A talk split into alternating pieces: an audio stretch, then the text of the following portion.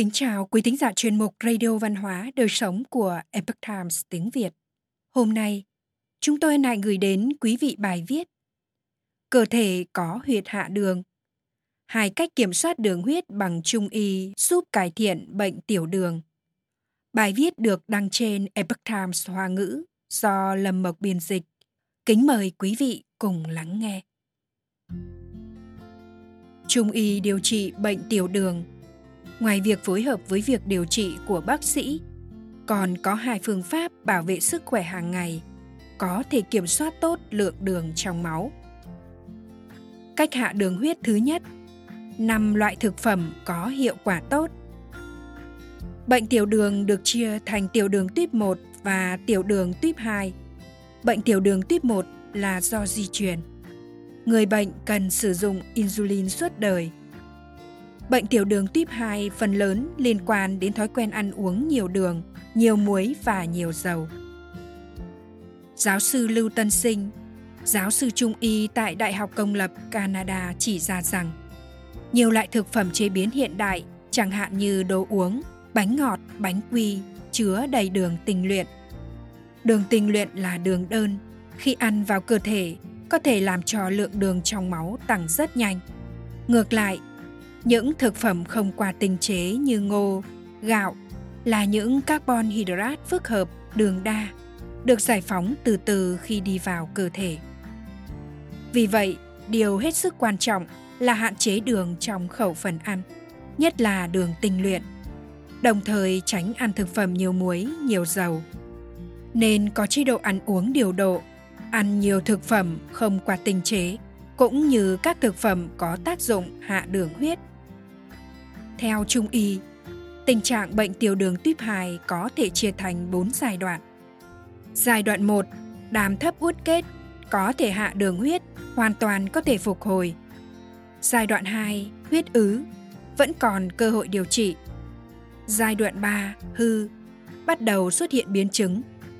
Giai đoạn 4, tổn, các cơ quan xuất hiện tổn thương rõ ràng, bệnh ở giai đoạn muộn có thể lựa chọn thực phẩm tùy theo tình trạng bệnh.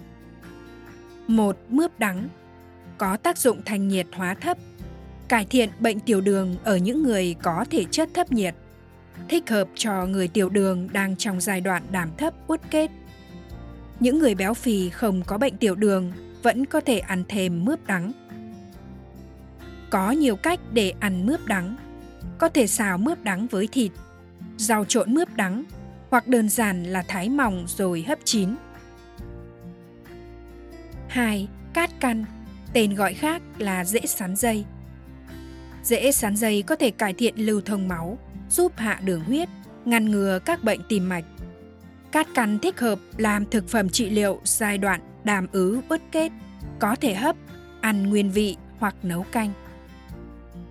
3. Đậu bắp chứa flavonoid và chất xơ hỏa tan – có thể ức chế sự hấp thụ đường trong máu, đặc biệt là làm giảm bớt sự gia tăng đường huyết sau bữa ăn. Đậu bắp có thể ăn sau khi trần, nhưng không cần nấu quá lâu để tránh phá hủy các thành phần hữu hiệu.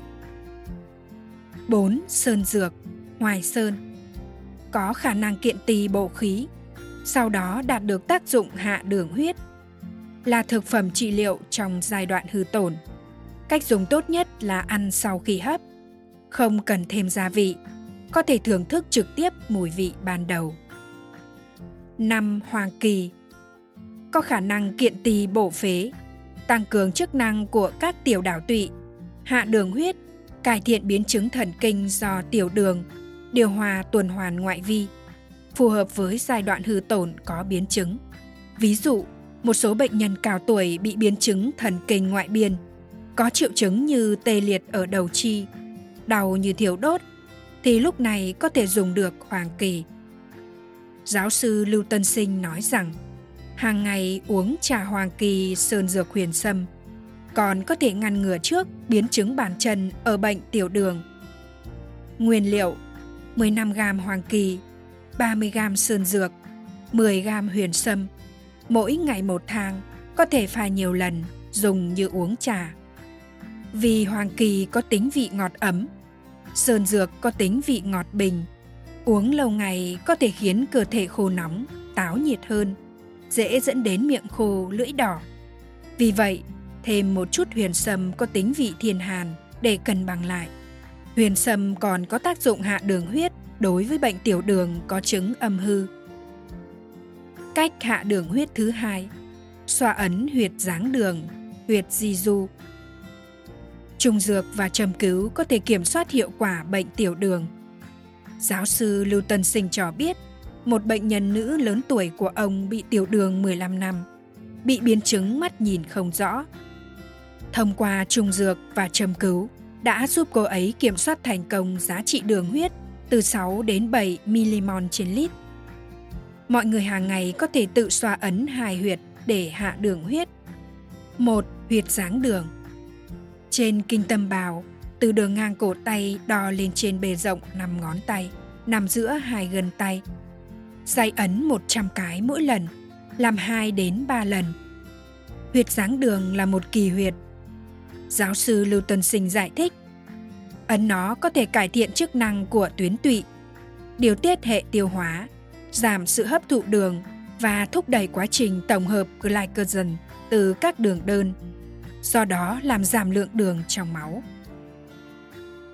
2. Huyệt di du Từ gai đốt sống ngực thứ 8 trên lưng đo ra bề rộng bằng hai ngón tay.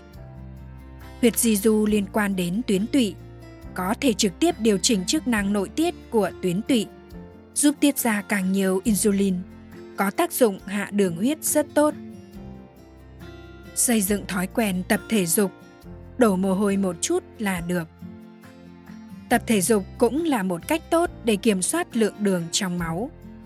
Cả đông và tây y đều khuyến khích bệnh nhân tiểu đường tập thể dục nhiều hơn. Giáo sư lưu tuân sinh nói nói một cách đơn giản, bệnh tiểu đường là sự mất cân bằng giữa lượng đường nạp vào và lượng đường tiêu thụ. Tập thể dục có thể tiêu hao lượng đường dư thừa trong cơ thể để đạt được sự cân bằng. Nên chạy bộ và thực hiện một số bài tập kéo giãn. Nếu đến phòng tập, có thể tập các bài nhẹ như tạ.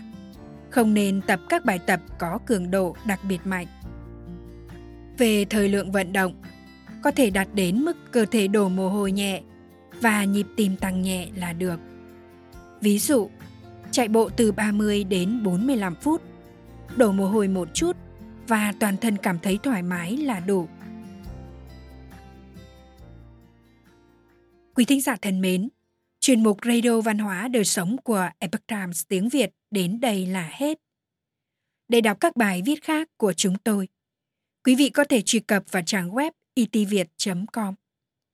Cảm ơn quý vị đã lắng nghe, quan tâm và đăng ký kênh. Xin chào tạm biệt và hẹn gặp lại quý vị trong chương trình lần sau. Kính chúc mọi điều bình an và tốt lành đến quý vị cùng người thân.